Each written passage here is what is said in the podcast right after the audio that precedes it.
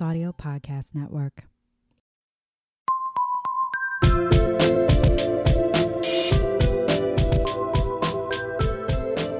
Love demands expression. It will not stay still, stay silent, be good, be modest, be seen and not heard, no. It will break out in tongues of praise, the high tongues of praise, the high note that smashes the glass and spills the liquid.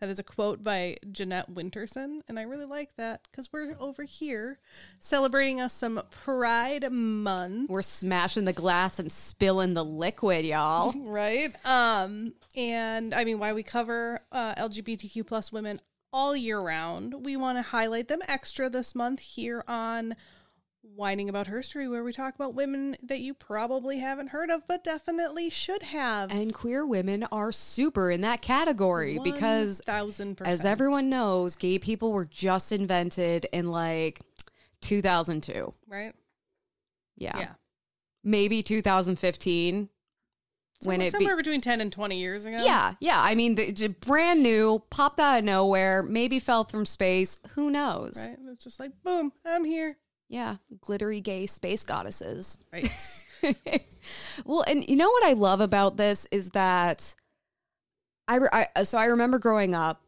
and you know the LGBTQ plus movement was really picking up steam and especially the fight for same-sex marriage and marriage equality was re- like it was a hot button topic. yep Um, friendships were made and destroyed over that topic. And that's okay because I don't need to be friends with people who don't think same sex couples can get married. So fuck off. anyway, uh, and but uh, you know, you learn about kind of the breakout gay icons, but a lot of these women, especially queer women of color, get just totally buried. You know, it, it, it's like women's history. It's like they're the breakout icons like Marie Curie, Amelia Earhart, Rosa Parks, and it's like, and crap, I can't name a fourth. I don't know women from history. So this is, I love learning about this for me. And also, I don't know, it helps me appreciate pride a little more, and especially the point of pride, which is being loud and proud and expressing who you are. right And because that wasn't okay for so long. And people still say it's not okay, which is bullshit. It's like, stop being so shitty. Hey, you're wrong you're terrible DBAD. Don't be a dick. Life rule. Number Right. one. yeah It will solve 99% of your problems. The other 1% will be when other people don't follow rule number one, which is a lot. Anyway, uh, it is my wine today, and I. Uh, I don't even remember ordering this. It's from my sexy wine box. It is Dave Harvey, which we've had before. He was the one that we had the um Gewürztraminer. oh Yeah. yeah. Which actually, I almost knew how to pronounce that because I was rewatching Frasier for the billionth time, and they actually make a reference to that wine. And I was like, okay, say it like Frasier, and I did, and I was so proud of myself. And then I've it's it's gone, it's gone. Anyway, this is from his Upriver series. It's a 2020 Washington Cabernet Sauvignon Temper- Tempranillo or Tempranillo. I don't know. Like maybe I'm I think just it's Tempranillo, but I don't know either. it- it's one of those things where it's like, okay, but is that just how Americans say it or English speakers say it? And it's like, That's true. like how we like to say quesadilla. yeah, but I like when I That's a say that. I say it. Yeah, like because I actually, it was the sweetest thing. I went to this restaurant and I was hanging out. With, we, it was me, my friend, and his little brother. And his little brother was from this like really small town, and he got the quesadilla burger, but he went quesadilla. Like he wasn't sure. But instead of saying it with the confidence that someone has has to say quesadilla, he hesitated, and the waitress was just like, "You sweet little baby, I will take care of you." sweet summer child. you sweet summer child. It was a he. I felt bad because he was all embarrassed because we were like, "Oh no, you gotta commit if you're gonna say quesadilla. You gotta fucking commit." But it's like, hey, you know what? You learned, and now you know for next time. So you can either say it wrong with Either say confidence or say it correctly. Or yeah, just say quesadilla and just Yeah. own it. yeah. Like I want a quesadilla with on a tortilla. Poor favor. Poor favor. Poor favor. Uh, it's funny. There's this running joke in King of the Hill. You know, Peggy can't speak Spanish very well, and she frequently mispronounces words. And uh, one of the things she says is "escúchame," and that means "listen to me." But she's saying it as like "excuse, Excuse me,", me. Yep. like "excuse me." Uh, and it's funny because really that's what she's saying. Like someone says something and she's like, "The fuck did you say? You better listen up." anyway, sorry. Back to the wine. What are we drinking? Something with a fish on the bottle. Something with fish on the bottle. And this starts out with a literary quote, so you know this shit is Pinky's Up fancy. When I looked, I knew I might never again see so much of the earth, so beautiful. The beautiful being when something you know added to something you see in a whole that is different than the sum of its parts. I got lost halfway through that sentence. I was like, just start saying words, just read the words as individual things. Right. and that is from uh, Norman Norman Maclean's "A River Runs Through It" and other stories. Every time, okay, every time I hear a river runs through it, I'm like, someone ate Taco Bell at 2 a.m. and made mistakes. Um, that's because I'm a bad They're just person. like a squiggle here. no, it's just diarrhea. I know. Yeah. Okay. Okay. I just, I just want to make sure. I, I was make sure. trying to be more appropriate. You know what? Then get off this podcast. You clearly don't know what we do here. Sorry, I'm not a literary Leave your- genius. Leave your appropriateness at the door, please. Leave your appropriateness at the door because we don't have time for it. And I know I did not say appropriateness correctly. And Kelly, I you're, was just gonna like you're- roll but you're, with it. here's the thing though, you are just staring through me like, like, I heard that. I not gonna fucking heard it. I'm not to say anything, but I'm to like say I heard it with my eyes. Finish your wine description so I can drink the wine. Uh, no, that's not what this podcast is about. it's about women. We haven't even gotten there yet. God. All right. So this up up shit. I'm completely sober. That's the worst part. The Upriver Series Cabernet Sauvignon Tempranillo blend combines the lighter texture and the savory flavors of a Tempranillo with the intense jammy black fruit of Cabernet Sauvignon to create a unique wine that embraces the best of Washington vineyards. I was just talking about Frasier and this is from Washington. It's all coming together. Uh, my Upriver series wines are blended using the best grapes. What a novel concept! I thought you would use the shit grapes. Right, Thank you're you. like mm, the, these ones go in the water. Tell me wines. it's a These qu- are the leftover. Tell me it's a quality wine too, Right. because that means so much. Are these farm raised grapes? Because that means they could be raised in cages. I don't know hand shit. Picked, hand picked, Handpicked. farm raised grapes. God damn it. Regardless of AVA, I don't know what AVA means. And it's capital A, capital V, capital So if A. it was ABA, which would be alcohol Yeah, by no, it's- volume, it's a or V. ABV. All right. Anyway, I don't care. Uh, thank you for giving me the chance to reel in, haha, unique wines of passion and making my dreams come true. As I fucking roast you as I'm reading your wine. Actually, that was a fun wine description. We've had we've had worse. So what was the actual type of wine? Was it the It's a Cabernet Sauvignon Tempranillo. Tempranillo. Tempranillo. 2020 Yeah, that was a hell of a year. from Washington. You know these grapes are hardy as hell. Actually, okay, you know how there were more animals and birds out in places that they normally wouldn't be because people just stopped leaving their houses? Yeah, These grapes were like these are pandemic grapes. they are the purest pandemic grapes ever because they were so unfettered by like, human Wouldn't touch. 2021 probably be no. okay? No. I was like shut that shit down. What are we All cheersing right. to? Um Ooh.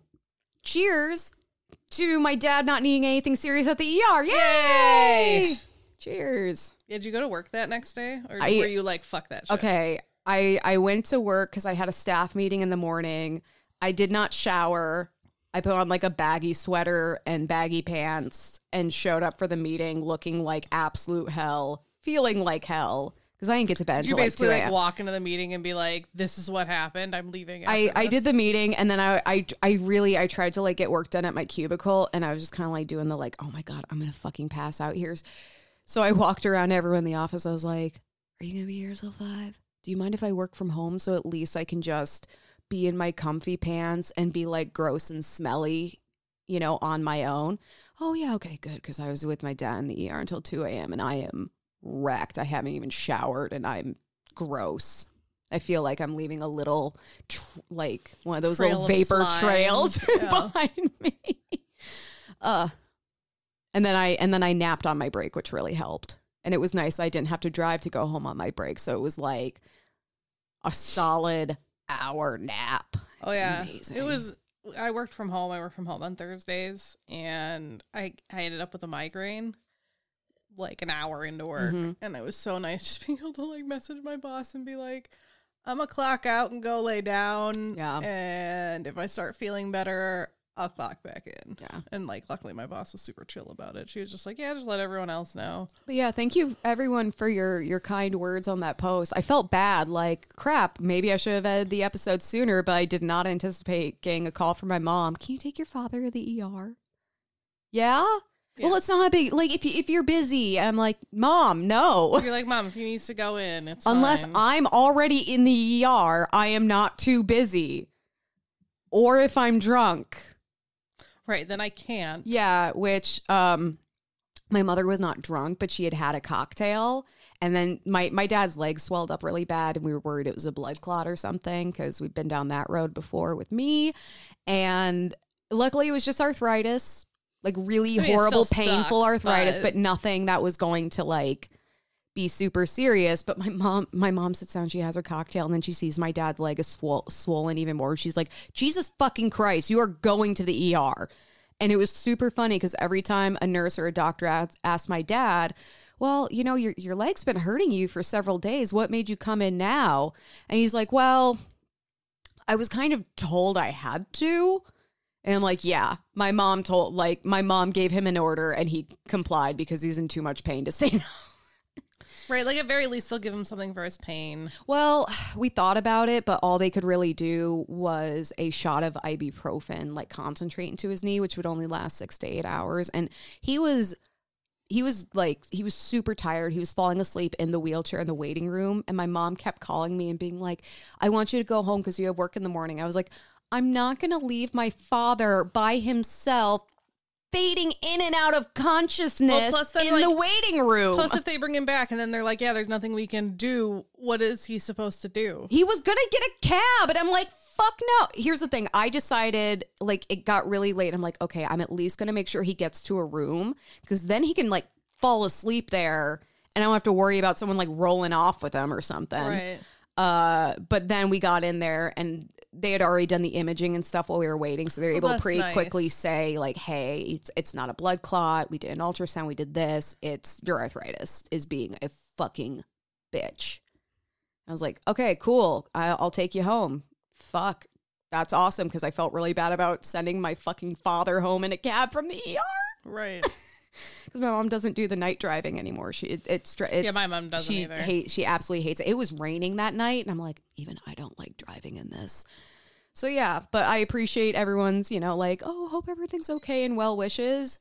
Everything's fine. We're good. It just like kind of sucked, and I was very glad that I was able to be there and step up and help my dad out and my both my parents. So yeah, Yay. yay.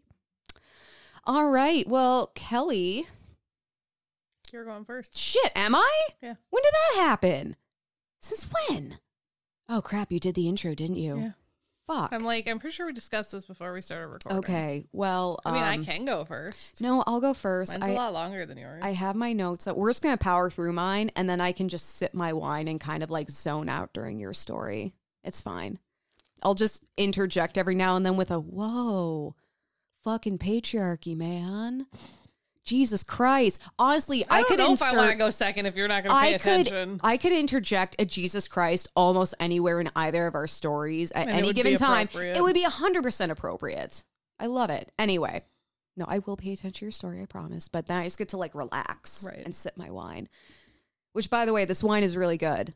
It's it's more like dry, subtle I mean, it's for a Cabernet Sauvignon, but it's good. That was it's definitely a dry, Yeah. dry red, which I are not dig my favorite, but it's good. I know. I, I dig it though. I mean, okay, I bought that box in the winter, so probably 99% of the bottles in there are Cab Sauvs or Shiraz or something. like I said, like it, it tastes good. Yeah. It's okay to not drink your favorite wine. Yeah, it's fine. Otherwise, I would just be chugging, you know, barefoot Moscato and Target Moscato at all times.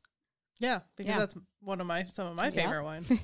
Okay, so today I am covering A'Lelia Walker. Oh, God. Oh, man, my, my computer went dark for a second. I was about to lose my goddamn mind. It's fine. So today I'm covering A'Lelia Walker, who is also known as the Joy Goddess of Harlem, which is fucking badass. So it's become a common trope in our stories for the women we cover to be overshadowed by the men in their lives. And this may be the first time that a woman we're is not only overshadowed by another woman, but that woman is her own mother.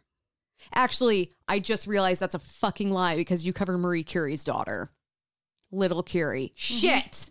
Well, there goes my entire opening paragraph. Like, it was so intense. Rewind. Anyway, one of the few times a woman is overshadowed by her own mother. A'Lelia Walker, born, uh, okay, I just want to make sure I'm pronouncing that right. A'Lelia Walker, born Lelia McWilliams in 1885 to parents Moses McWilliams and Sarah Breedlove. A'Lelia's father, Love. yeah, it's an Oh, amazing last name. Uh, A'Lelia's father, Moses, died when she was only two years old because the past was just chock full of death. Her mother, Sarah, moved them in with family in St. Louis, Missouri. And A'Lelia's last name would come from her mother's third husband, Charles Joseph Walker. So her mar- her her mother got remarried after Moses died. They got divorced. She marries this third gentleman, uh, and they they both end up taking the last name Walker. I didn't need to get into like the husbands; they're not super important. Her mother would also go on to take the name Walker in her epic rebrand from Sarah Breedlove to Madam C.J. Walker. Yes, that Madam C.J. Walker, Kelly. The second you were like, Breedlove, I was like, don't you I'm fucking like, spoil I it. recognize that name. So, as we know from when Kelly covered Madam C.J. Walker in episode 47, everyone go check that shit out. Heck yeah. That's actually one of my favorite women you covered because I was so amazed by how. Okay, just a super, super, really quick rundown of my favorite part about Madam C.J. Walker, other than her being a hashtag lady boss. At the time, there were no beauty products for black women Yeah. because a lot of them had been enslaved and there was no People didn't give a shit. yeah. And then so her coming up with beauty products for black women was a really big deal because it's like a mm-hmm. way of giving you back your humanity and you be able to take ownership and care of your own body. Well, then not only doing that, but like making basically like an a version of Avon out of it. And yeah. having, except you know, it wasn't like- bullshit. You know, well, and I just love that. Yeah, like she was like, guys, my products work for our type of hair. There's nothing else on the market for it. Go forth Yeah. and tell your friends. Yeah. And I'll, I'll get a little into that, but just that whole like reclamation of humanity. I'm like, I never Yeah. really, I never thought about that part of it. I'm like, God damn, that's amazing. So she became a revolutionary beauty icon by creating products specifically for black hair, something that no one was really doing at the time. She trained as a hairstylist, created products, and trained other black women to style hair, do cosmetology, and sell her products, helping them find a career and financial independence during a time when white beauty schools wouldn't teach black people. Boo. Knock that shit off. Right. You're like, I'm glad that didn't stick because that was terrible and people were terrible. So, Madam C.J. Walker is often credited as one of the first Black self-made millionaires. Um, that ti- that that title is kind of up in the air as to whether it's true or not. She was one of the first, at the very least. Um, so to say that she slayed was a total understatement. Fucking icon, badass, amazing. And because of her success, A'Lelia was able to attend Knoxville College in Tennessee before joining her mother's business to become hashtag mini lady boss. So Mini lady boss. so if you think that this was like a mommy gave me a job situation, so I actually have to learn anything, that's not what's going on at all. A'Lelia ran uh, ran the East Coast operations out of, a, of two brownstone buildings in Harlem. Wow. And one of the buildings was home to the Walker Hair Parlor, while the other was the uh, Lelia College of Beauty Culture. And here, aspiring cosmetologists and stylists would be trained in their craft. Because again, white schools are not fucking doing this, and then have the ability to begin working in one of the many Walker beauty parlors. So it, it reminds me of how Mayo has their own, they do this for a lot of things, but they mm-hmm. have their own phlebotomy training program. Yep. And if you graduate from it, then you can get a job at Mayo. So not only are you paying Mayo and giving them money for the training, but then they get to teach you the way they want you to do it. And then they're generating people to be phlebotomist At all the own- fucking yep. time. Yep. So, I mean, honestly, it, it works out for everyone. So, A'Lelia helped her mother found the Madam C.J. Walker Manufacturing Company in 1906. So she was a she was a big part of the business. She wasn't just like, "Mommy, money, please." Right. One of those like put my name down, then I work for you, and then just Yeah. pay me. No, I just I just want but the I'm title. do anything. I want the title without any of the responsibility. yeah. I want the illusion of power. So when Madam C.J. Walker died in 1919 of a, I believe it was a brain hemorrhage, mm-hmm. it was a bummer. A'Lelia became president of the entire goddamn company. Boom. A'Lelia had a fresh take on the company, employing creative marketing techniques. And one such campaign was a comp. Okay, this, this is going to sound weird, but just bear with me. A competition among prominent ministers in 1924, where the grand prize was a trip to the Holy Land. Not sure what any of that means, or like who prominent ministers were, or like what Holy Land we're talking about. Well, apparently no one else does because I tried to find out, like, okay, what was the specifics of this to break it down and be like, ooh, where, like, what what was she going for? What was the aim? You know, what the fuck is the Holy Land? Because is it Jerusalem? Is it I, like I don't know. I feel like everyone has a different Holy Land. Um, but everywhere I found mention of this, it was like it was the same thing copied and pasted. Yep. I love when that happens. So- But I want to include it because it's at its very base core. This is a super common practice it, for companies to host competitions or even sweepstakes and giveaways with big trips on the line. And she's doing this back in the 1920s. I'm not saying she was the first to do it. I'm just saying, like, this is still around. And she's like, let's fucking do this. It wasn't something her mother had done. A'Lelia herself was quite a sight. She was six fucking feet tall and always impeccably dressed. Six fucking feet tall. I know, like, it actually, she's Kina Yeah. because Kina is six feet tall, and I felt so short. so she was all also frequently seen wearing a turban, which became a signature part of her look, and also ensured that she stood out wherever she went. Like she walks into a room and you can't ignore her because that. she's this six foot tall turban goddess who's just like, I know you're all looking at me. Good. Right. When A'Lelia wasn't running the company, she was living her best life. I also want to just clarify she had other people who were running like day to day. So she wasn't doing this all by herself. Credit where credit is due. It's probably why she was able to live her best life on the side.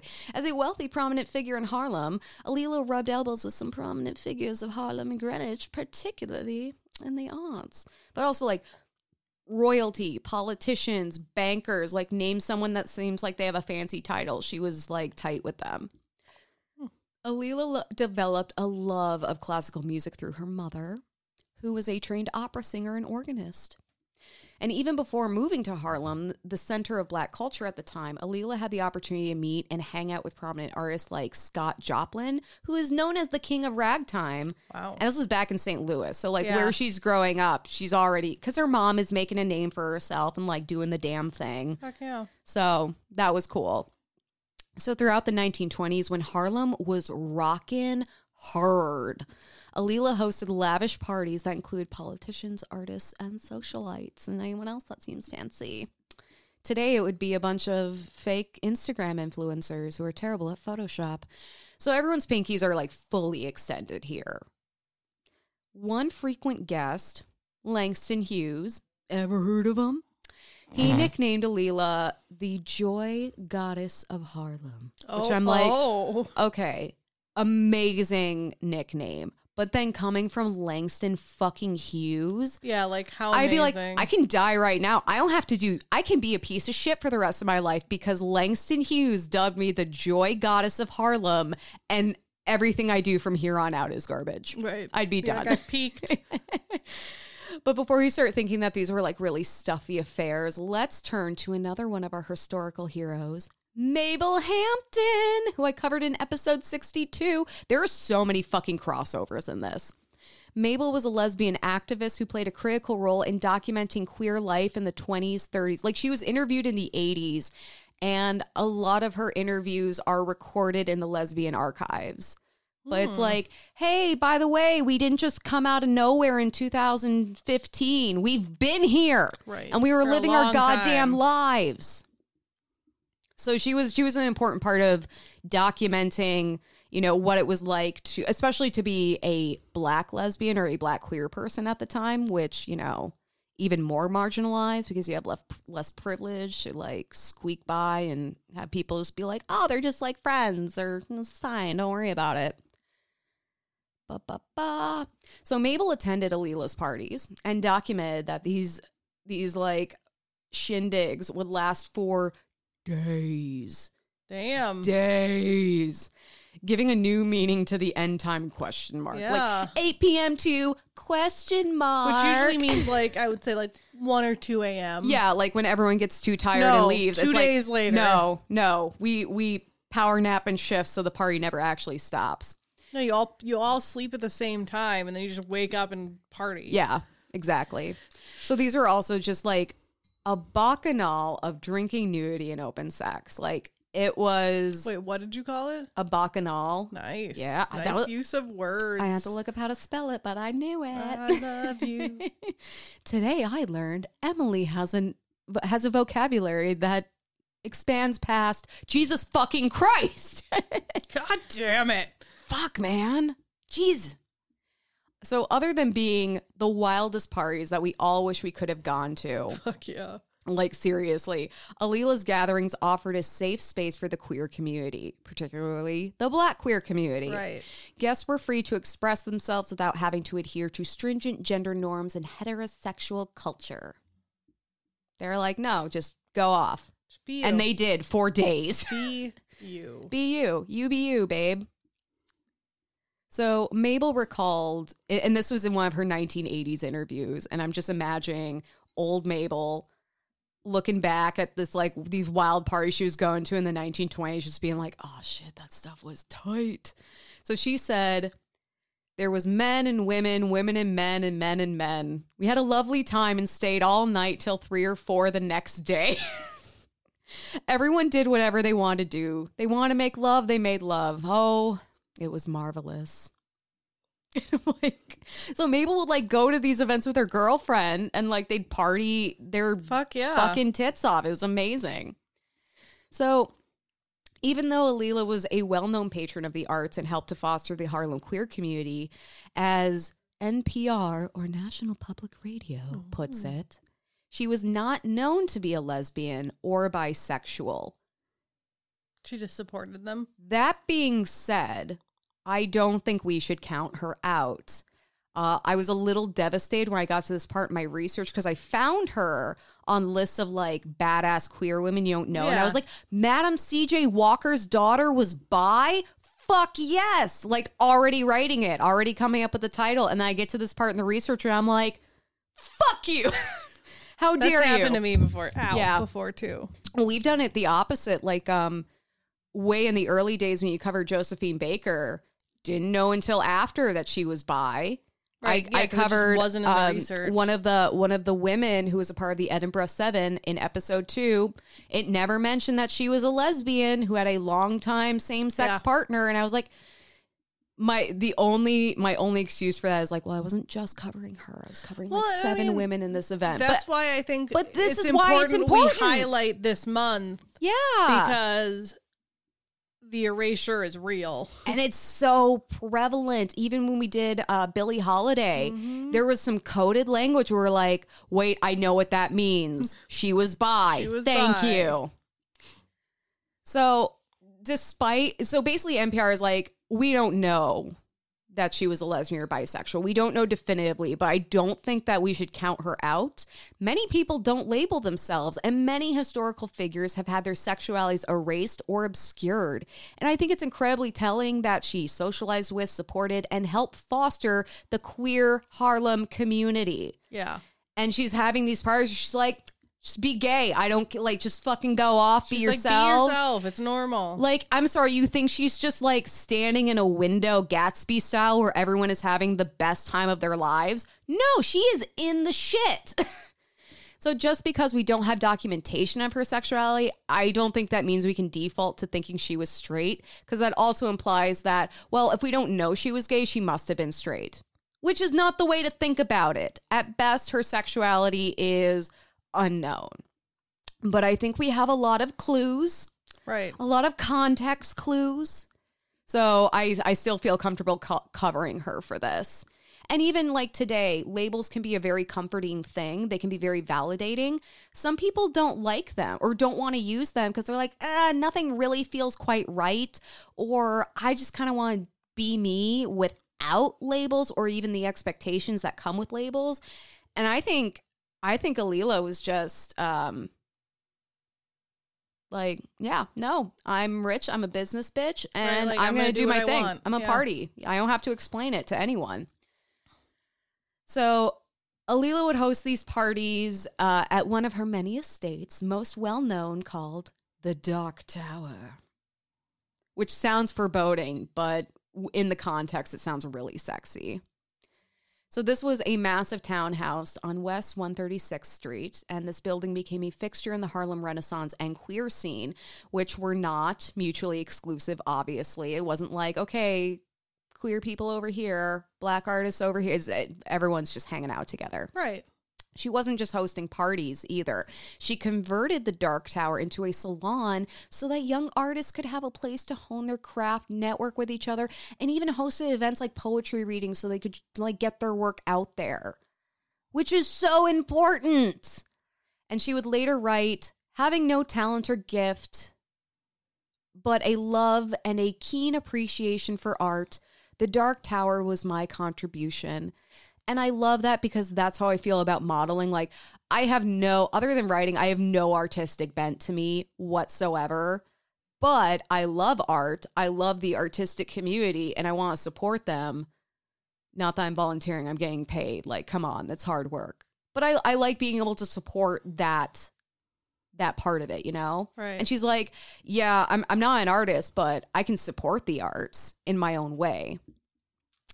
One of the her other estates called Villa Lewaro, I'm just making that fancy, uh, which was known for hosting the exotic art Alila Alila had collected from her world travels. Which is great. Right? She yeah. While all this is going on, she's also jet setting like it's nobody's business.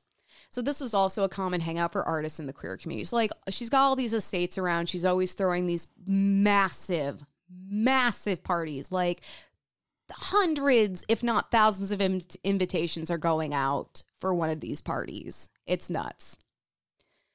So, like I said, she traveled all over the world, including to Ethiopia, where she became one of the only Westerners ever to v- visit the Empress Waizerozuditu hmm. or Zauditu. I don't know if I'm saying that right, but like that was a big deal. Like Westerners did not visit this woman. She's like, "What's up, Empress? Let's hang."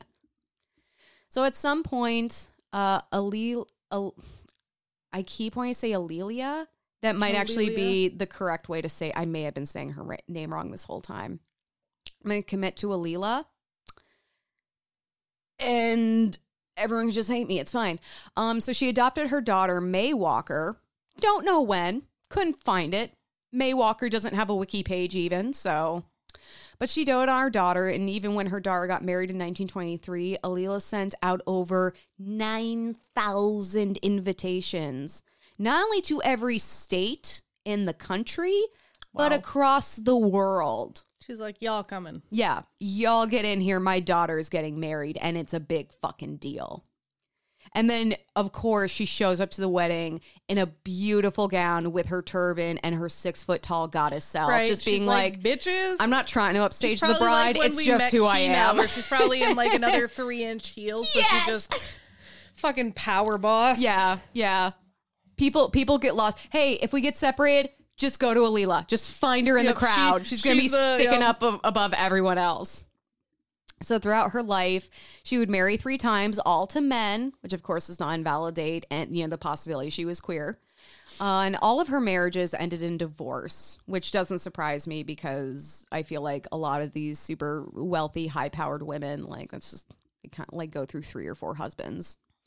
She was also known to associate with a one Josephine Baker, who Kelly covered in episode four. Yeah.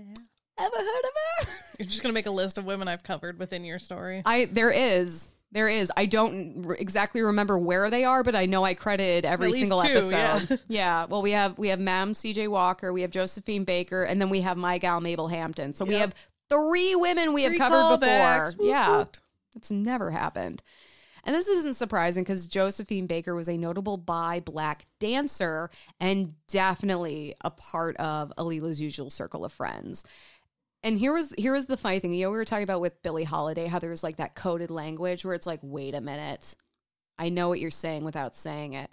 Whenever I found her mentioned in connection with Josephine Baker, the language was always kind of vague. She hung around with her, was associated with her, accompanied Joseph, you know, like, you know, because history hates lovers. Yeah. So I'm like, I don't know, Herstory headcanon. They They they at least made out. They at least like got into yeah. some heavy pay. Something went down because I need that. So in the 1920s, uh, it's a great time. It's a wild time for Alila in Harlem. Things are just going off. But you know what came after the 20s? The fucking 30s. With hits such as The Great Depression and The Dust Bowl and Hitler's rise to power. Yeah, a, lot, boom, a bunch of fun stuff. Yeah. you know, it's like a one-two, one-two knockout. Yeah, it, it was like everyone partied so hard in the 20s that the 30s came around. I was like, we got to even this shit out with some Right. misery. so the Great Depression hit the Walker Manufacturing Company hard.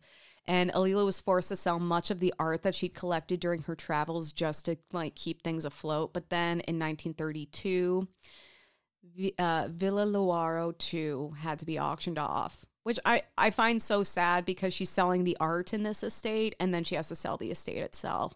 But on the bright side, Alila didn't have to see the estate being sold off because in 1931, while at a friend's birthday party, she suffered a cerebral hemorrhage and died at only 46 years old. The cerebral hemorrhage had been brought on by hypertension, also known as high blood pressure. Seriously, get your shit checked out, guys. The same thing that killed her mother.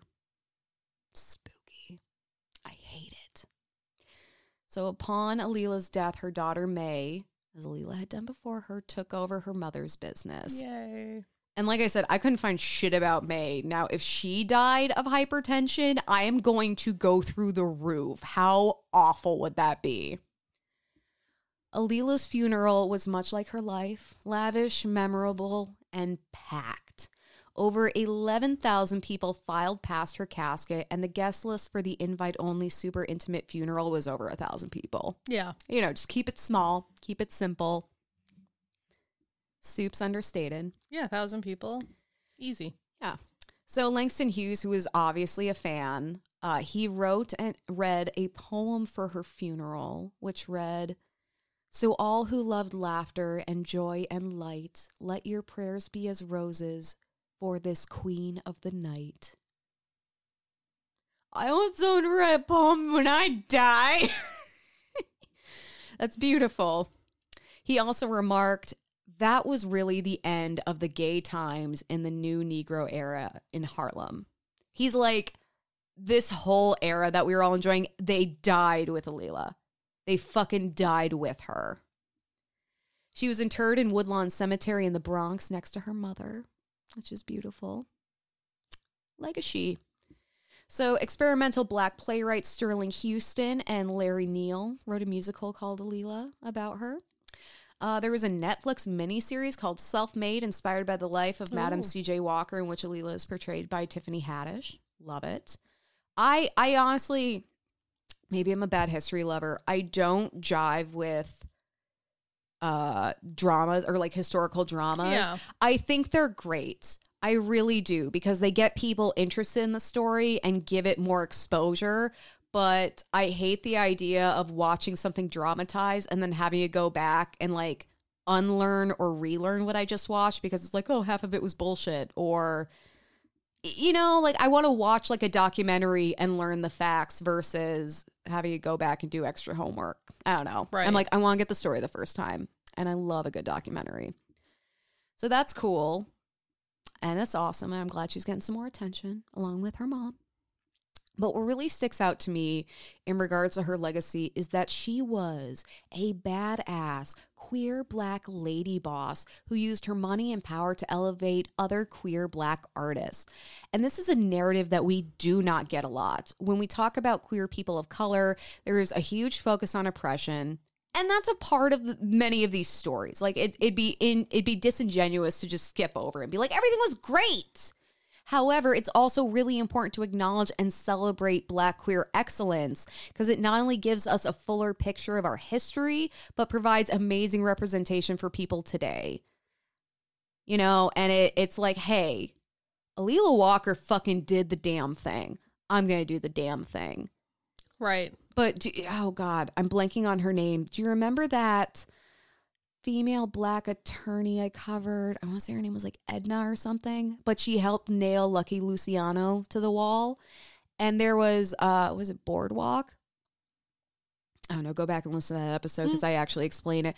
But there was a there was a historical drama show and she was not featured in it, but there was like a black female attorney and it was kind of like her proxy, you know, and the internet lost their minds because they're like, a black woman wouldn't be in that position. Actually, Right. she fucking She was. Like, calm the fuck down. Yeah, yeah. So you're just forcing diversity. It's like people existed. A whole rainbow cornucopia of people have existed for fucking ever. We just don't get to hear about them. Right. So shut the fuck up. Sorry, that got really angry. But yeah, that is the story of Alila Walker, the joy goddess of Harlem. I also I almost titled this like mother, mother like daughter, but then Langston Hughes called her the joy goddess of Harlem, and I was like, oh fuck yes, fuck yes. But yeah, that's my story. So thank you for joining me on that bacchanal of like amazing queer art party, living it up, lady boss life. That sounds great. Thank you. Who are you whining about today? Vita Sackville West. Vita Sackville. West. Yes. Okay. So Vita was born in her family home. It's one of those where the the, the home has a name. It was called Knole, K N O L E. Oh. Um, She this- knows what's up. I think it's in England. I apparently didn't write it down. I still need to come up with a name for my tiny little house so I can just be like, oh, this is my estate. This is my estate. Flaversham.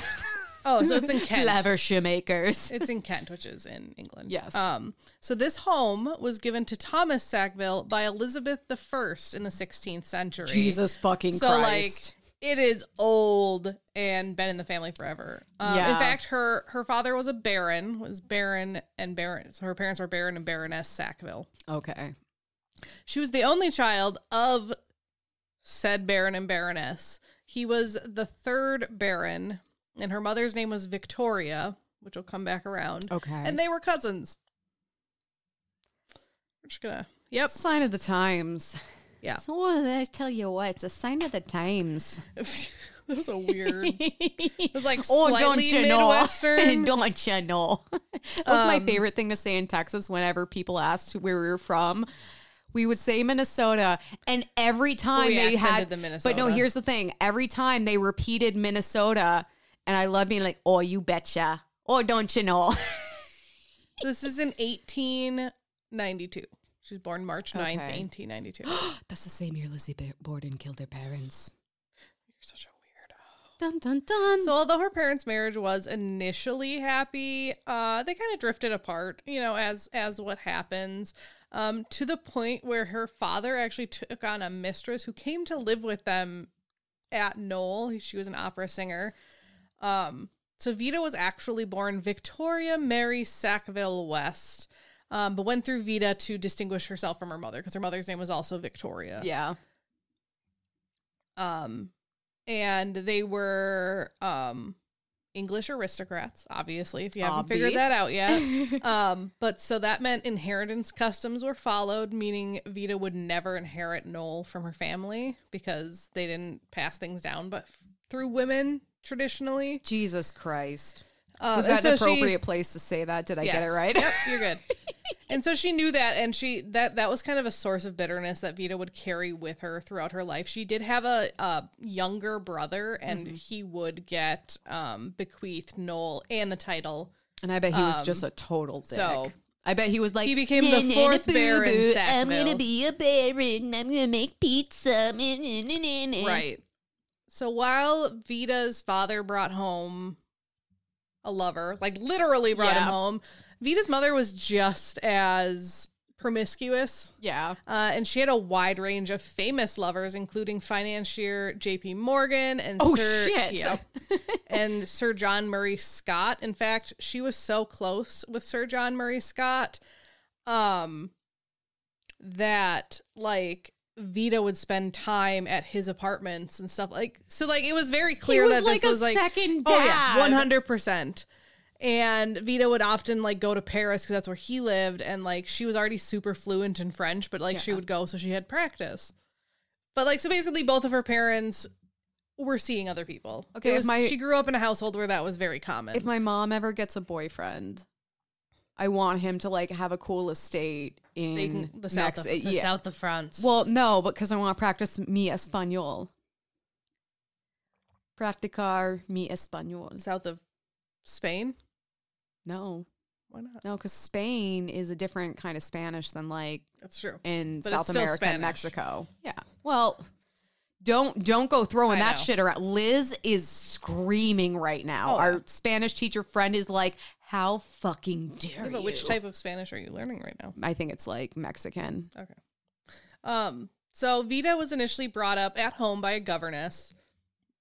Typical. Mhm. But she did later attend Helen Wolf's School for Girls. It was a day school in Mayfair, um, and this is where she would meet some of her first loves, Violet and Rosamund.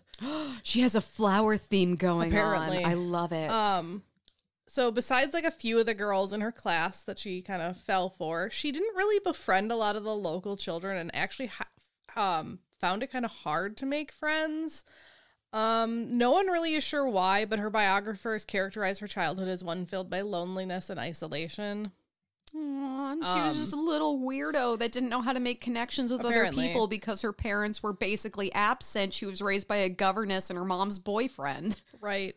Um, she did have some Roma lineage. Um, you know, so she was part Oh. gypsy. No, but this Well, okay, I I, I completely it says understand no. what you're It saying. says gypsy in yeah, my notes. No, and I understand that, and I just want to point out for our listeners.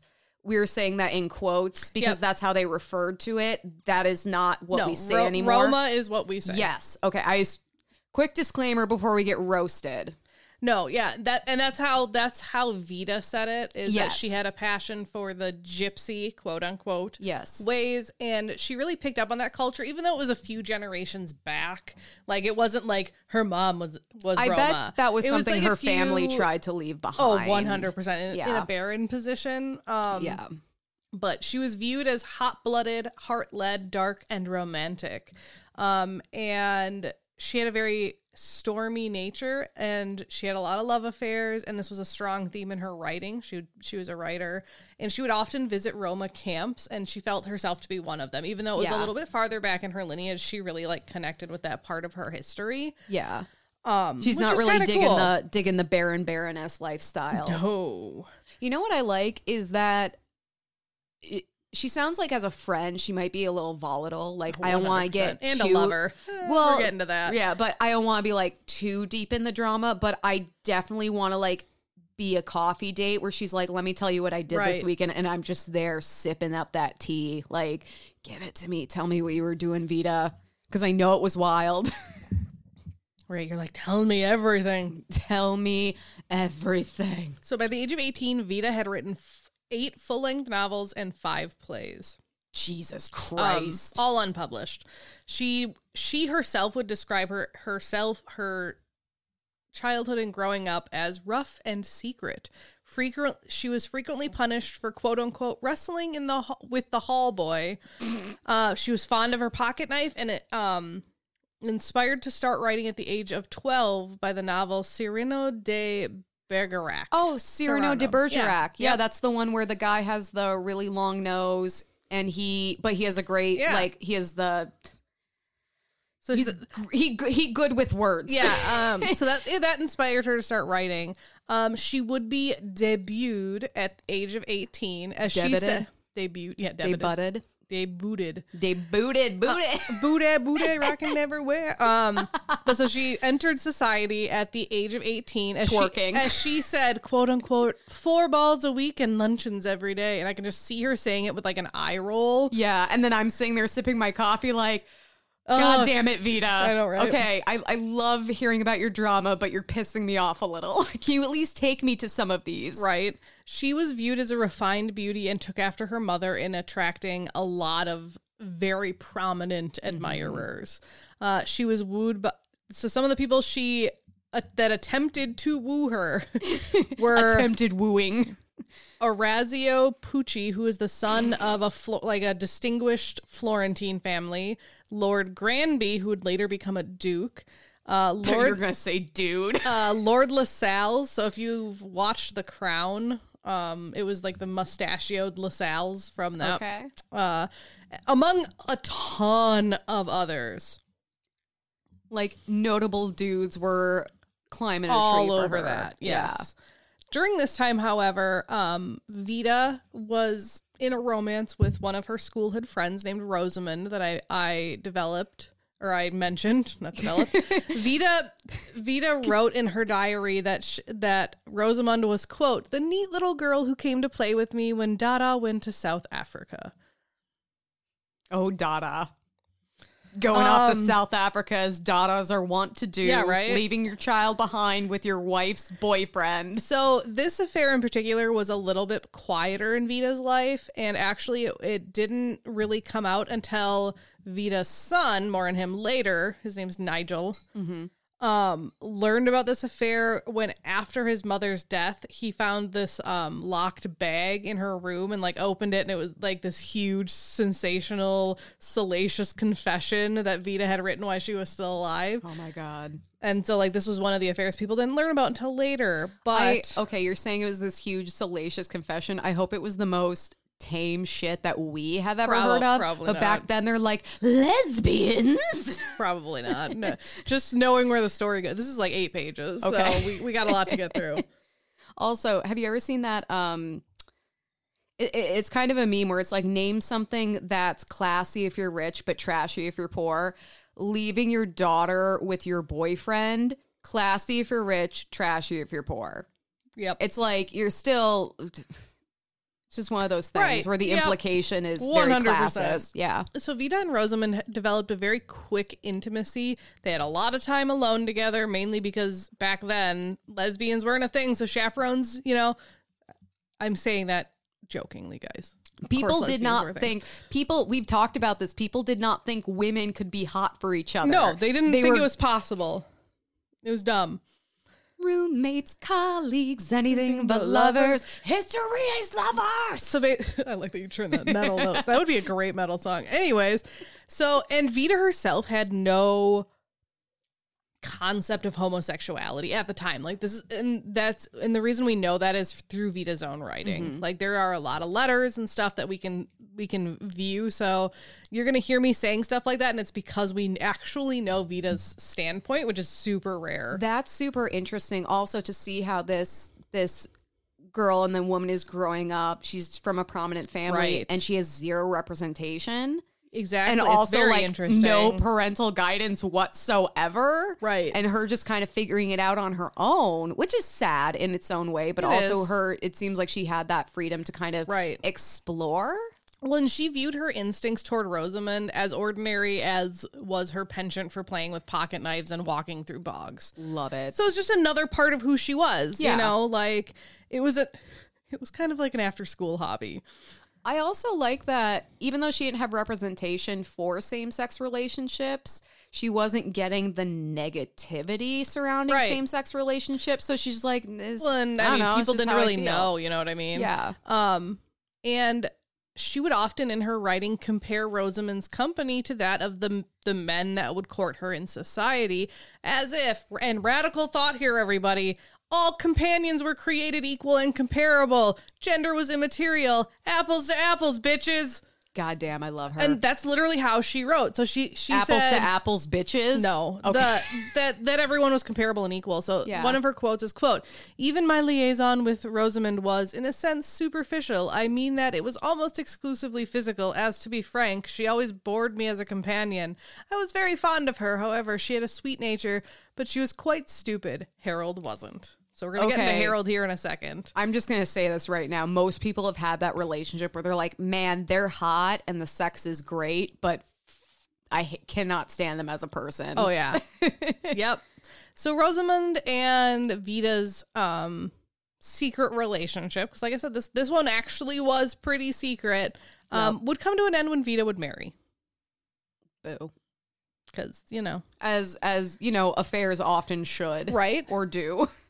Um but during this time Vita actually had another affair also going on. We'll get to her husband in a minute, but I need to talk about her other affair because her other affair was actually a lot more deeply involved and this was with Violet, who I briefly mentioned earlier. She's got a garden of women that she's planting. yeah. Um, so this sexual relationship began when they were in their teens. So like why they were still at school before she was 18. And this would strongly influence both of them um later on. And they would actually both later marry and become writers. Just oh my God. So people know. um so that that we'll get more into Violet later, but that's a sub note of what's going on when Vita gets married. So she was with Rosamond and with Violet. Yep. And then her and Rosamond stop seeing each other when she gets married. Hey, if you haven't agreed to be exclusive, go off. Right. Like that's why communication is so important. You shouldn't make assumptions. So Harold Nicolson courted Vita for 18 months. He was a young diplomat. Um and she found him to be and this is hi- this is her describing him a secretive character and she really liked that. And I think I think it's she doesn't like being bored. Yeah. No. You know. she's already kind of kind of a wild child, She particularly by is. cultural standards. She's chilling in bogs, wrestling with boys in the hall, and playing, with with, a pocket pocket knife. knives. And I'm sure it was really boring to have all these like wealthy, rich, well-known men who were just like, "Marry me." She's like, "Fucking a, you're desperate. Right. Calm down. Exactly. Make me work for it a little." So she writes that the wooing between her and Harold was actually entirely chaste and throughout the 18 months they didn't even so much as kiss. Wow. Part of me wonders if he was like, okay, I need to keep her interest. Don't kiss her, don't kiss her, don't kiss her, don't kiss her, don't kiss. You know, like Well, don't I feel like the little slut over here? Yeah, no, same. Um, so at the age of 21, um, this is 1913 ish. Uh, Vita would marry Harold Nicolson. Um, it- they got married in the private chapel that was on her family's grounds because, of course, they're rich and have a private fucking chapel. Yep. Um, Vita's parents were super opposed to this to this marriage because they viewed um, Harold as penniless because he only made about an annual income of two hundred and fifty pounds at the time. I do not know what that is. Didn't look it up. Didn't Wait. care. Pa- like 250 full stop or 250,000? Nope, two hundred fifty full stop. I'm not even. I bet it's a lot more than we're thinking, though. Right. Yeah. Well, I mean, it's still low because it's an annual income, and it's That- like that's what I he was thinking. He was a diplomat, but it was like he was like the third something. I'll get into it a little bit. Yeah, okay. But so like they weren't very happy. Oh, it's literally the next line. He was the third secretary to the Brit at the British embassy in Constantinople, and his father um had been made like a peer, like so like been. I think that means like he was like accepted into upper society Even though maybe um, his under Queen didn't- Victoria. Exactly. Okay. Man, Um, so two people have to die just for him to be secretary. Yeah. What a loser. so just to put this in context of why her family thought he was pen- penniless, Another one of Vita's suitors, Lord Granby, who I mentioned before, had an annual income of a hundred thousand pounds, owned vast acres of land, and was heir to the title the Duchy of Rutland. The So- Duchy of So Rutland. he Rut, Rutland. So he would he would be a duke. When he when his father died, he would inherit the Duchy of Rutland and become a duke. I mean, I'm no gold digger, but I'm just gonna say 250 yeah, a year versus 100,000 a year. and all this other shit. I don't have to know how much that is in modern day money to be like, holy fucking crap. So I think one of the reasons that uh, Vita maybe married um, Harold was because the couple had a completely open relationship. There and I go. think that was a very big thing for Vita. Like she didn't want to be, you know, like held back. So v- both Vita and her husband would participate in same-sex relationships both before, during, and during their relationship, as well as relations with each other. So they were both bisexual. Um, Vita saw herself as psychologically divided into two. One side of her personality was more feminine, soft, and submissive and attracted to men, while the other side of her personality was more masculine, hard, aggressive, and attracted to women. Mm-hmm. So she like literally viewed herself almost as two people Well, I think that's an or interesting two way. halves of a whole. I think that's an interesting way for her to look at it because, especially nowadays, we have terms like bi, which is you um, you're sexually attracted to two or more genders, or pan, which is you know more than one gender. Yep. And she's like, well, this is a very binary society I'm living in where men do Mm-hmm. this, women do this. And so there's half of me that feels like a man towards women and half of me that feels, like, a woman, towards, man. And I don't know, the way she just kind of described the apples to apples, I it immediately made me think pansexual. Yeah, I think she would be too. That the- she doesn't. the gender does wasn't- not matter. Yeah.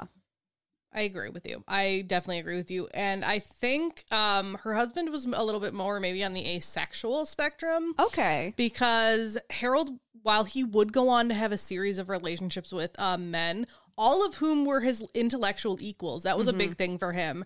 Um, but he, through Vita's writings, from what he said, he viewed the physical element of any of his relationships as like secondary. He didn't really care. He wasn't a super passionate lover. To him, the sex was just kind of there. And Vita wrote about it as as pleasurable as a quick visit to a picture gallery between trains. That's how her husband viewed sex. So I think he was more on the asexual spectrum. Yeah, like it was it was some it wasn't the main event for no, him. it, and it like, wasn't it was something part of it, but he didn't care. Yeah. Like yeah. he, he wanted the intellectual s- stimulation. He didn't care about the physical stimulation. Yeah, and I, I I get that as someone who's not like the most sexual human being on the face of the Right. planet. I'm like, oh yeah, like okay, gonna share a little too much, had too much wine. It's about for me, it's about the person and sharing Yeah, that with them versus 100%. the actual like I Act I don't sex. need sex. Yeah. I, can go yeah. forever without it. I got myself. I just I got the internet, bitch. Yeah, right. um, so Harold would follow in his father's career and at various times be a diplomat, a journalist, a broadcaster, a member of parliament, author of several biographies and novels, and just like very, he kind of bounced around from thing to thing, but like was never jobless. Um, they would get married and live in Cihangir, which is a suburb in Constantinople, because that's like who he worked for. That is currently, I guess I don't even know if it's Istanbul today. Nobody Um, knows but the Turks. Yeah, Turkey, I think is what it is today. Um, but it's in that area. Um, so Constantinople was the capital of the Ottoman Empire, which yeah is basically Turkey or was Turkey. I know. Constantinople, du. I don't know the words. that's what's been going through my head. In your head forever. Welcome to my hell. Um, so Vita absolutely loved Constantinople, but she did not love the duties of being a diplomat's wife. Yeah, that sucks. um during this time she did kind of attempt to like wear the mantle and as she said quote unquote be the part of the correct and adoring wife to a brilliant young diplomat. And that was written by her sarcastically. Like that's not something she wanted to do. She would however during this time become pregnant and in the summer of 1914 the couple would return to england to ensure that she could she she could give birth in a british hospital just because their health care was a little bit better. Yeah, I get that. Um, the fa- when they moved back to England, they they moved to one eight two Ebury Street in Belgravia, um, and bought Long Barn in Kent as a country house because, of course, rich people just fucking.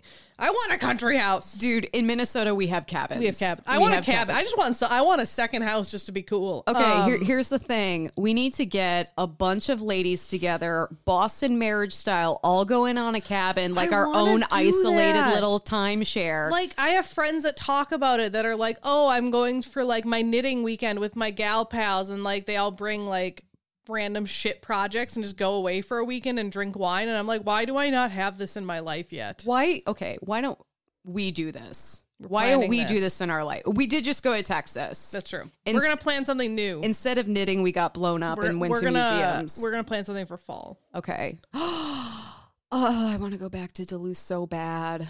I didn't get to like. That's a good idea. I didn't get to we're full on do Duluth, Duluth. Airbnbs. Okay. I want to anyways, get deep into Duluth. I have, wanna like, get three more- balls deep into I Duluth. have like four more pages. Let's let's get into this. okay. So they moved back to England, bought a country house.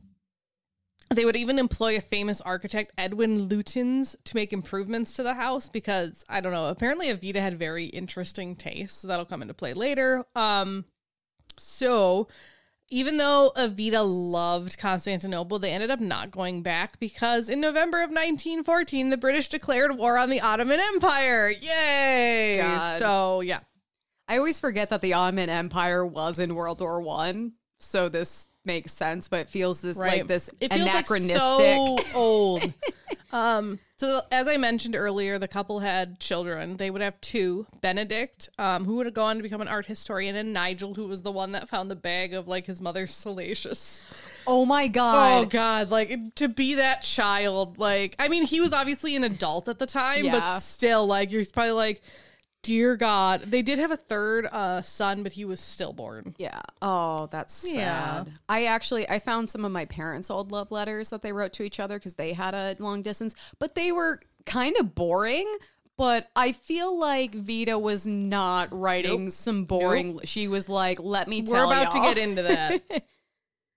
oh my god, I'm here for it. So remember how before they got married, I mentioned that her and Violet had a relationship that started in their like when they grew up together, and then like okay, so during this entire time, Vita had continued to receive devoted le- letters from her lover Violet. She was deeply upset when she read about the fact that Violet was engaged and kind of almost not going to go through with it. Um, and Violet was engaged to Major Dennis Trefusis. Trefusis. Dennis. We're going to call him Dennis. Denny. It might actually be, it's D E N Y S. Oh, he's one of those. Yeah.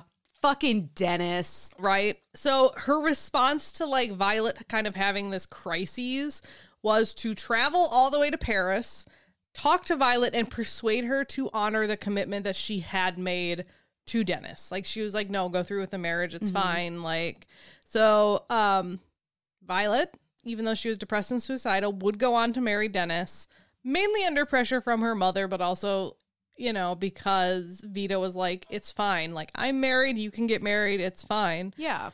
Um, though the entire time, Violet made it very clear that she did not love her husband. Uh, Vita actually held kind of a similar sentiment and uh, did go on to write that her marriage was her greatest failure. Well, But, like- look, look at the imaging that she had to go off of. Her parents literally were like shacking up with other people, and It- yeah. she's hanging out with her. Like they didn't keep it a secret. And here's the thing: I get at the time marriage was not a love connection; it was very much a political business situation. which is probably why her parents were so mad about um her marrying someone that isn't going to improve their standing at all. like that's they the point. like they were baronet you know they were part of a barondom i actually don't know what that's called and like and i feel like i think from baroness to like being a duke i think that's a step up so it's like why wouldn't you want your child to marry up Exactly, but it seems like their ideas did not mesh with No, what was kind of didn't care. happening. Well, not only with what she wanted, but just kind of the way the world was changing. Right. I mean, the guy wanted to marry her too, but she was just like, "No, I want to be able to fuck whoever I want," which Yeah. Fuck yeah. So Vita and Violet would actually start disappearing together, um, just randomly. Generally, they would go to France, but like they went a few other places too. And one day in 1918, Vita would write that she experienced a radical, quote unquote, liberation where her male aspect was unexpectedly freed.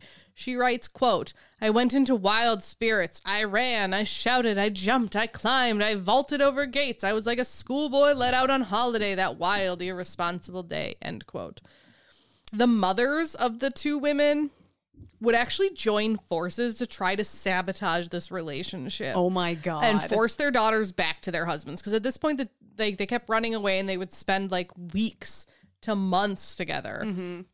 Um the mothers were not successful. Actually in fact at this point vita sometimes would dress as violet's husband and like as a man and they would they made a bond to remain faithful to one another pledging that neither would engage in sexual intercourse with their husbands so that they were gonna they were gonna be monogamous to one another That's a big deal.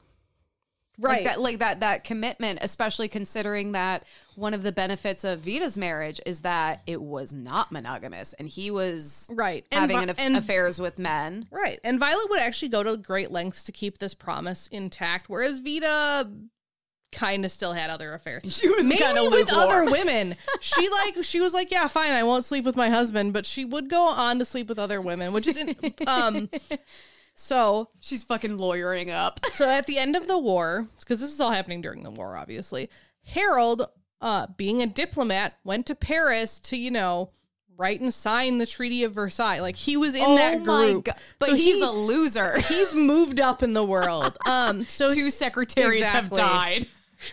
one of which being his father. um, but so he was off doing that during this time. Vita and Violet went to Monte Carlo, where Vita like hardcore went into like, I am your husband. We're gonna live together. Fuck our husbands. We're never going back. Yeah. Um, and she actually started cross dressing as a man named Julian. I don't know why he, she went with that name or Julian. I'm gonna go with Julian because I like saying that. I do too. Um, and he was a wounded war veteran.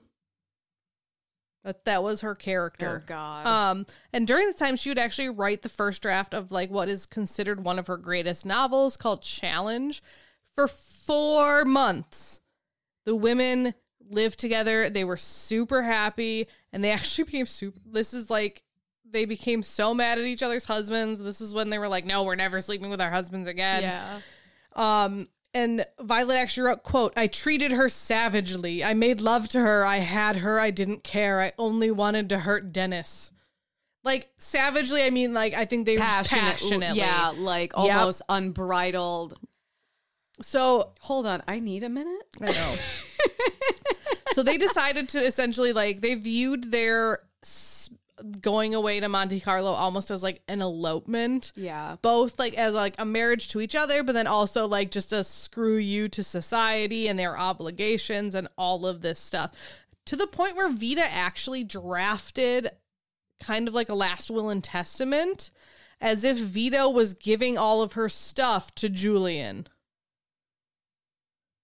Oh, Violet was dressing up as Julian No, Vita was. So Vita like almost wrote like a last will and testament to, leave everything to her male to herself. Yeah, it was really weird. her her Um, male um alias. Yep. Okay. And okay. so like and then she crossed this so she had gone back briefly and then she crossed the Strait of Dover and joined Violet in France. So they're living together. 100% she's accepting this role of Julian. I don't know. By this point, everybody fucking knew what was going on. Everyone knew what was going down and in accordance with a mutually encouraging nature of their partnership, Vita actually had confided in Harold along every step of the way because they were actually super okay with it. Like they had an open relationship. It was a mutual understanding. It, it sounds like they were both getting the same thing out of the marriage, and they were Right. both very much on the same page with like, yeah, we're not going to be exclusive to each other. Right. It sounds like Harold was probably in a similar position to. Vita. And Vita actually wrote to Harold, I am trying to be so good, Haji, but I want so dreadfully to be with her. That's what, that's Yeah. what she wrote to her husband. However, Dennis wasn't so on board with this plan. So So on Dennis Valentine's Day in 1920, both husbands flew in a two-seater airplane that Dennis somehow knew how to fly. It was funny in one of the like articles I was reading, like Nigel, the the son that found the letters, was like, "When the fuck did Dennis learn how to fly?"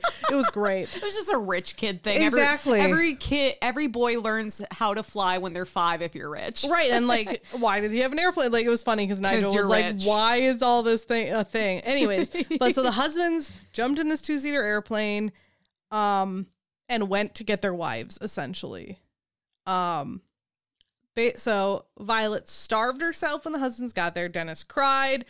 Harold had just drawn the new national boundaries of modern Europe with the Treaty of Versailles, only to find himself in a private circus of irreconcilable conflict um when the the so the how this ended was eventually Violet admitted that she had slept with her husband right before that they left for like the two women left for France. okay. Vita could not abide by that. She was like she you know, Vita You was promised like me. Yeah, Vita was like we said that we would be monogamous to each other. We were not going to sleep with our husbands. Yeah, that's that's Um, what they agreed to. Monogamy was not what they agreed to. Right. And call so and Vita called it a betrayal. But you have to remember, like, this is a huge moment of hypocrisy. At this point, Vita has had two sons with Harold. Yeah. Um, so the Yeah. exchange was so profound and symmetrically embarrassing for all involved that the um quartet basically all like reverted to being living like normal lives for a little bit, mainly just to like regain their sanity. They're all like, okay, we're gonna like go our separate ways as two separate couples, and we're gonna pretend this didn't happen and everything's fine. We need to regroup. We need to retreat and regroup because this all got real messy. right. Real messy. So during this time, kind of after Violet, but before anything else, um, Vita would start writing her memoirs of her relationships. This is the one that Nigel would eventually find later. Um, in it, she sought to explain well, um, both why she had chosen to stay with her husband and why she had fallen in love with Violet. So she Yeah. like kind of talks about both. The work was originally titled Portrait of a Marriage, and it didn't get published until 1973 when her son found it and then published it. Um, she stated that she wanted to explain her sexuality, which she presented as being at the core of her personality. She wrote that in the future, quote, it will be recognized that many more people of my type do exist than under the present day system of hypocrisy is commonly admitted. She's like, I know there's more people out there like and me. she was right. right. Oh, Vito, you weren't alone. You never were. Right. And a lot of that book centers around like how she felt like her desires were both deviant and natural and like kind of just how she there was this like dual nature within her. Like yeah. um and what was also interesting is the portrait of marriage um kind of was actually a little bit scientific. She wrote she like brought in a lot of um quotes and stuff from modern modern at the time sexologists and all of this stuff. She wrote it in the third person and it was it sounds like it was a really good book like for what she was doing, but I understand why she didn't publish it. yeah. Um, she also wrote another book during this time, which was called um, Challenge. This was a full length novel that also bears witness to her affair with Violet. Um, they had actually started writing this book together.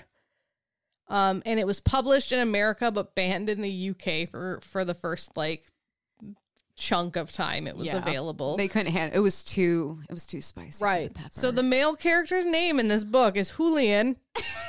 wonder where she figured that one out. Um so and I mean it's it's widely known that Julian was the male version of Vita and Eve was the um passionate desire of Julian and obviously that was Violet. Yeah. Um and she very much kept not necessarily like true to life but she like you know definitely put things in there that Rang one hundred percent. She also really like paid homage to her Romani ancestry, which is kind of cool because Eve was a Romani woman. Like so, she like kind of tied that in as well. I like the idea that Eve is an amalgamation of Violet and her more Right. feminine, or the way she's perceiving her feminine self. Right. And then Julian is her masculine self, but also like just Mm-hmm. her. So while she was writing this, Harold, her husband, wrote a letter to her and was like, please don't dedicate this to Violet. If you do, it's going to kill me. You know, Aw, like, yeah. you know. And so she didn't. Instead, the dedication um written in romani but like when translated says this quote this book is yours honored witch if you read it you will find your tormented soul changed and free I love every single Right. word that just came out of your mouth. I love it, too. Oh my god. Um, so after the like she published those books and kind of why she was writing, Harold and Vita kind of resumed. Like I said, they're kind of like more normal living. Um, More and traditional. Violet had returned to Dennis. However, there was there was a new affair rising on Vita's horizon. This time with a man. Okay. Um, the writer Joffrey or Jeffrey Scott. Okay. It depends on if I'm supposed to like him. If I like him, it's Jeffrey. If it's if I don't, it's Joffrey. I'm Because just gonna that's call a him terrible name. Scott. All right, let's call him Scott. That's So- a pre-neutral. Scott lived in a villa overlooking Florence. So this is you know fancy. Digging it. Um, just to say that the place he lives now is a UNESCO World Heritage Site. So you got to. Re- this is like back in the day when living at th- places that are like World Heritage Sites now was fi- was fine. No Yeah. one cared.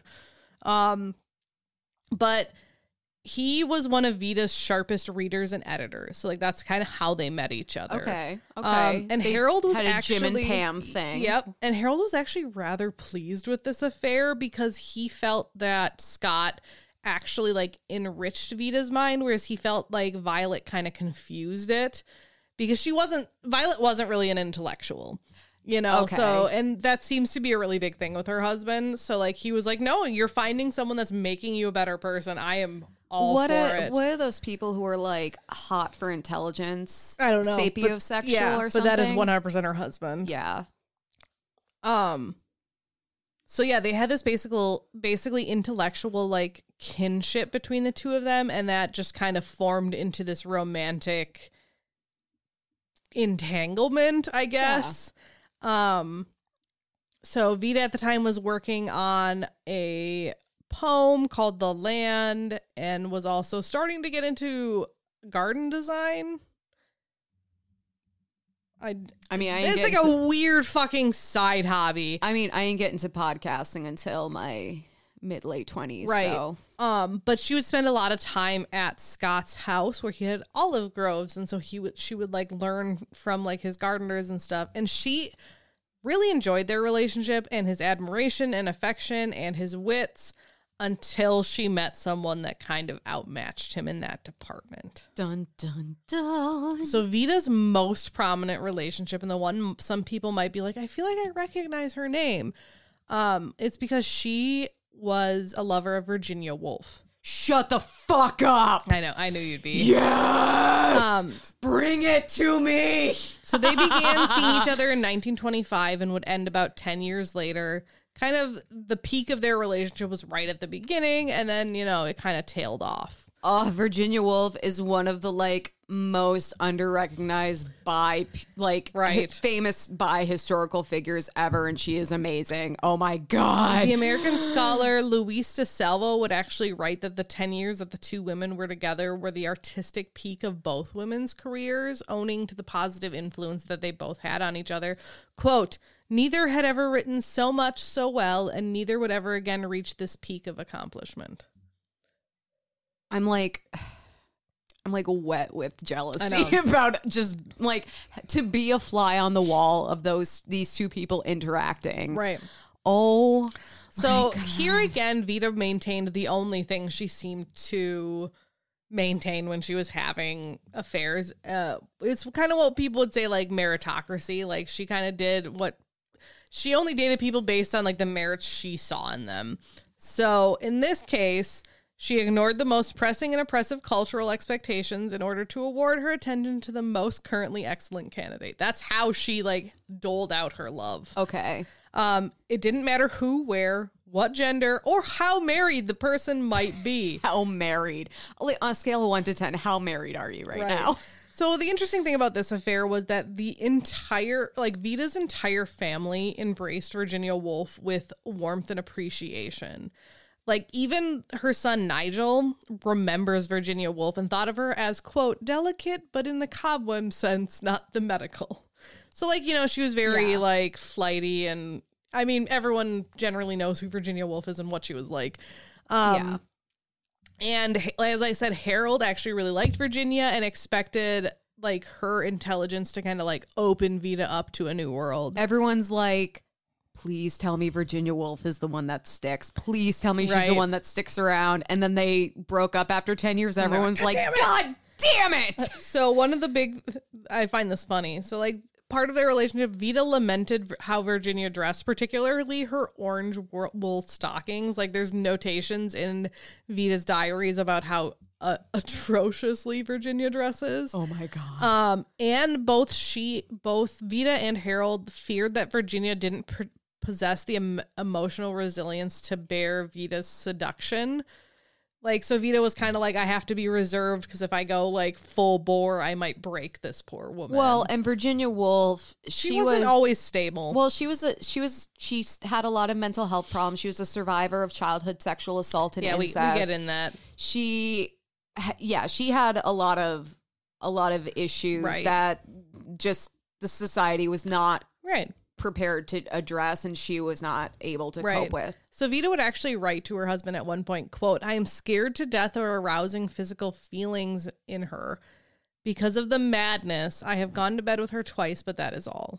Like, so she's like, I don't want to hurt this woman. Yeah, So how Vita and Virginia met was actually at a dinner party in London. Um, and they actually kind of bonded over coming from rich families. Vita came from a far richer family than Yeah. Virginia's, but Virginia still came from a well Un- to do. oh well, yeah, exactly. So they kind of like bonded over the fact that they had confined childhoods and emotionally absent parents and like all of this stuff. And Virginia was very much drawn to Vita's free spirit. Yeah, when when you were describing Vita's childhood, I was thinking about Virginia Woolf a Right. little, just because the parents were not really parents. Yep. and then especially the father or her, I guess her stepfather, because her mar- her mother married him after her husband died. He was like he viewed his daughters as substitute wives. Right. Like it's your job as a woman to take care of me, especially when your mother dies. So as the two grew closer, uh, Virginia would actually disclose for the first time to like anyone outside her social circle, you know, or her family, that she had been abused by her stepbrother as a child. Yeah. This was largely due to Vita's support um of her. Like she was just like, I wholeheartedly support you no matter what you want to do. And Virginia, this is really the first time Virginia felt like she began to heal from her trauma was having this support from Vita. Um, and this actually allowed Virginia to have a satisfying erotic relationship for the first time. Okay. That is so powerful because not only was Vita able to create this trusting environment where Virginia felt that she could speak about this and feel heard, but also Right. just the power of being able to talk about something like that to feel heard and feel understood. And how this whole culture of silence and pushing it down and don't talk about it is incredibly Oh, yeah. damaging. Well, and to the point where Virginia actually used to not look at mirrors. Like she didn't like looking at herself. And the first time Virginia had purchased a mirror was with a trip to France with Vita, saying that she finally felt that she could look at her herself in the mirror for the first time in her life. And so there's this book that I read called it's ba- I don't even remember the exact title because it's one of those like thesis statement Right. titles, but it's basically how uh, being a survivor of sexual assault affected Virginia Woolf's Oh, yeah. work and came through in her writing. And a mirror was part of that. Yep. So mirrors were very triggering in a lot of so ways. Vita helped her get over that. oh my god! And Vita's support gave Virginia greater self confidence, helped her cast off that image of a sickly semi recluse. Yeah. If not for anyone else, but for herself. which is the most important. Um, and she persuaded that Virginia that a lot of the nervous ailments that she had been diagnosed with were actually misdiagnosed and that she should focus on her own intellectual projects and learn to rest when she needed to. I love that. And also she's dealing with this trauma. She's dealing she's dealing with like a lot of the shit that just came up with growing in Victorian Oh, yeah. England, which is atrocious in of itself. but now she's kind of being given permission to have those feelings and like hey if you get tired you don't have to power through it you can feel can tired rest. you can It's take fine. a break Um, so Virginia would actually write about her relationship with Vita in her one of her most well-known novels, Orlando. yes um, which flings Vita. Vita is the main character is written after Vita. From century to century, from sex to sex, a, a young Eliz- ugh, Elizabethan lad to a lady ambassador in Constantinople, back and forth. Um, it actually concludes with a photograph of Vita at uh, Virginia's house with her dogs. That is amazing. Also, there uh, like a lot of modern study of Orlando has this trans like oh there's a lot of sentiments of a trans person that comes through in this. And even one of our one of our listeners who's a trans woman Yep. has cited Virginia Woolf particularly Orlando and just being like oh my god that like I feel seen I feel heard. And now to know that Vita was a central basis for that Yeah. and Vita seeing herself As, as, like this, feminine both, and yep. masculine and that duality that makes so much goddamn Right. sense So in writing this, Virginia essentially event- invented the fiction biography fusion genre. Um, and what was interesting is Virginia actually depicted Violet in the in Orlando as well. She was she depicted her as a flighty Russian princess, and in turn, because remember Violet's also a writer. Yep. Violet would write um Broderie Anglaise, which was a cutting novel that belittled Virginia and Vita's romance. And then Vita would go on to publish her own best selling novel, which was The Edwardians, which was a kind of a takedown of a, a Christ- aristocratic society in general. Um, but it's interesting to realize that all of these masterpieces were written about the same time, two of which nobody ever reads yep and basically uh, i found this in uh, one of the articles i read but basically they said um, uh, posterity saw fit to preserve only one mid-century right woman writer whose name began with v which was virginia woolf. So what's interesting i looked up vita Mm-hmm. on audible because i wanted to see if that one book the portrait of a marriage was on Yep. there. All that's on there is the land which is the poem that you mentioned. But then even I'm searching Vita, the the edwardians on there. Well, here's the funny thing, and this ties in exactly what you're saying. You search Vita's name, Orlando by Virginia up. Woolf Yep. comes up. it's very interesting. So during this te- time, Vita was traveling a lot. Uh, her husband was living in Persia at the time, and she just really liked going to France and Spain. These trips, however, were emotionally draining for Virginia, who missed Vita intensely. And in Virginia's novel "To the Lighthouse," um, theme it's which is notable for its theme of longing for someone absent, was im- inspired by Vita's frequent absences. Oh, So, so, as much as the two did love each other, there were a lot of tensions in this relationship. Virginia was often bothered by what she viewed as Vita's permi- promiscuity. Um, basically because Vita had a great need for sex, um, that would let her to take up with anyone that struck her fan- fancy at any given time. yeah, and Virginia was much more reserved in that way. exactly. And that that can that's tough. It sounds like emotionally they were very much in line, but sexually not like for their needs, not so much. Right. And um so in the 1930s they would clash over um they would actually clash over Vita's husband's involvement with Oswald Mosley and the New Party, which was a fascist group. Oh, And fucking um, Harold. I mean that that is because um Virginia was a pacifist yes. and so they really remained at odds um, over it because Vita was very much in support of rearmament, while Virginia was very much a pacifist. So they would end up. That's kind of what ended their relationship. Yeah. So shortly before the end of their relationship, though, um, Harold and Vita would buy Sissinghurst Castle, which I think is still around. It's in Kent. Uh, it had been owned by one of Vita's ancestors, and um, basically was her answer to not being allowed to inherit Knole. She was Yeah. like, "Fine, I'll buy this other fucking I'll place." buy my own goddamn castle. I don't need you, mom and dad. Right. So at the time when they bought it, Sissinghurst was kind of like a ruin, and um, but there was a lot of gardens. So that was really a joint labor of love between Harold and Vita in fixing up this house, clearing debris. Um, Nicolson, so Harold did a lot of like the architecture and stuff, doing a lot of classic strong lines, you know, and stuff like that. Whereas Vita really took over the gardens and did a lot of new and experimental stuff. She did stuff in inside too with with um, a new system of enclosing rooms, which I didn't read about. Um, It's but she- already long enough. We just have to know she's cool and eclectic. but she ended up making like the white garden, the rose garden, orchard, cottage garden, the nuttery, which I'm assuming is like nut plants. Um, she also innovated single color themed gardens and designed principles orienting visitors' experience to discovery and exploration. So she basically built her gardens for people to come and visit. That's cool. And Sissinghurst did open to the public in 1938. So basically, they did all this work and then opened to the public, which is cool.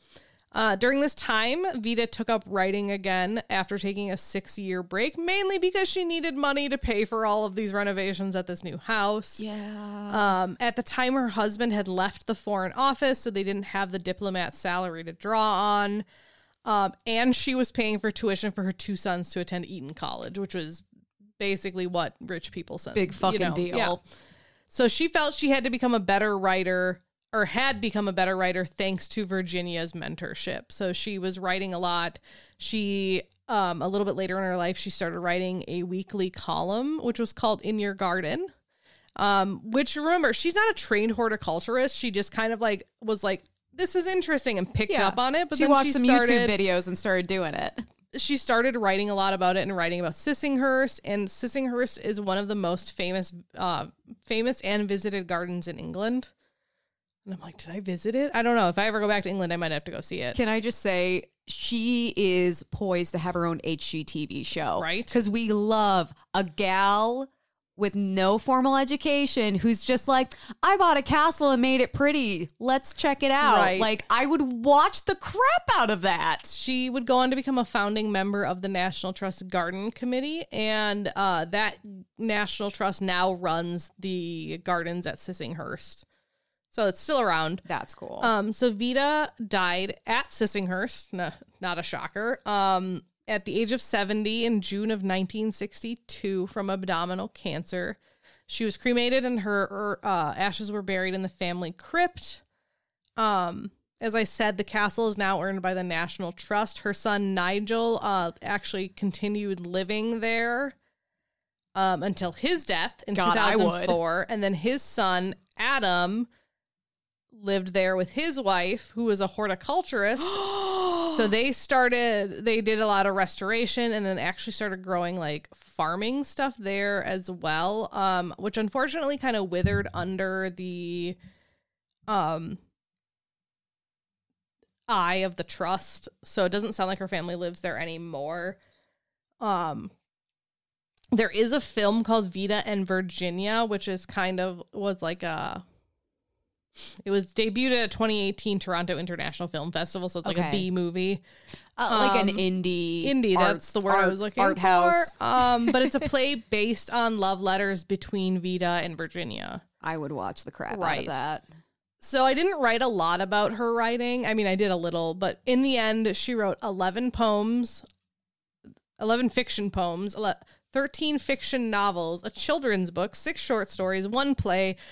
There are six collections of her letters to various people. She wrote six biographies and a bunch of different guides, mainly about gardening and Sissinghurst and stuff like that. Love it. Um, but yeah, so I really wanted to write about her when I found out about her because it was, you know, like, oh, Virginia Woolf's lover that you never heard about. And then like I started reading about her and I was like, how have I never heard of this woman? Because she was a writer in her own right. Yeah. She was super, both her and her husband were super open about their same sex relationships. Yep. Like, and she just sounds like this absolutely amazing woman. Yeah. She sounds like someone I'd want to be best friends with. Just, yeah, like you said, to go on a coffee date with and be like, spill the tea, girl. What you, you've been gone for four months. What were you doing? What were you up to in Monaco? Yeah, exactly. God, I love it. So, yeah, so that's Vita Sackville West. You know what I think is interesting? We've both covered women who are who are overshadowed by, By other someone women, else. Yep. particularly women.